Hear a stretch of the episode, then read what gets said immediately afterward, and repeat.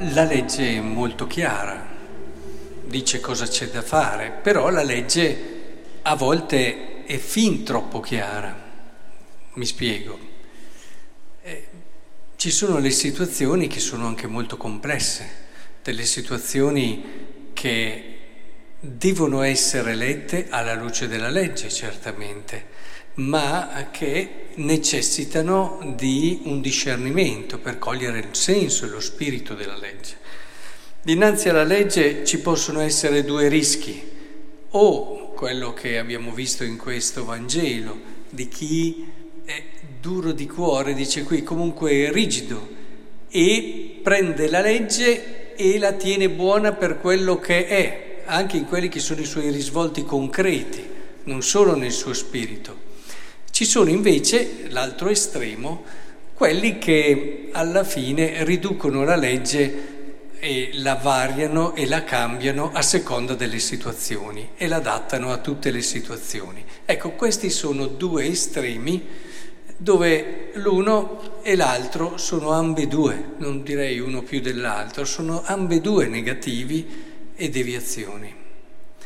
Una cosa che qui mi piace è invece vedere come Gesù sta educando le persone, cioè prende questa persona e la mette nel mezzo, mm?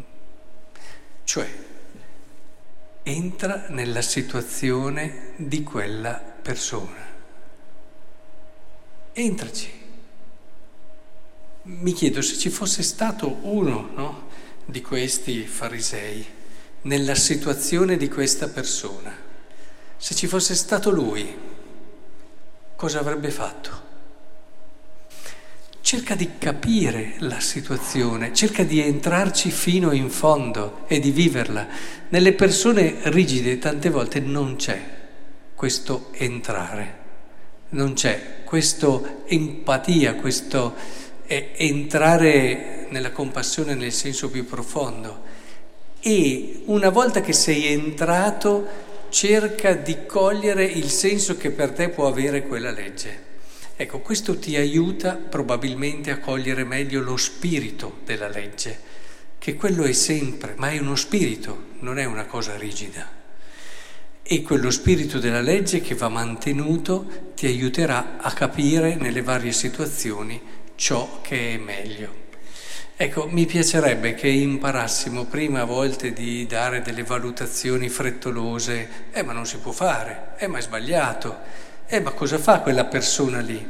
Imparassimo a cercare di entrare nelle situazioni un po' di più, eh, perché hm, eh, certe situazioni di angoscia, di sofferenza, certe situazioni di privazione anche di elementi base di educazione, altre situazioni nelle quali non, non si riesce ad avere uno sguardo chiaro su quello che è la tua prospettiva e ti senti soffocare e chiudere.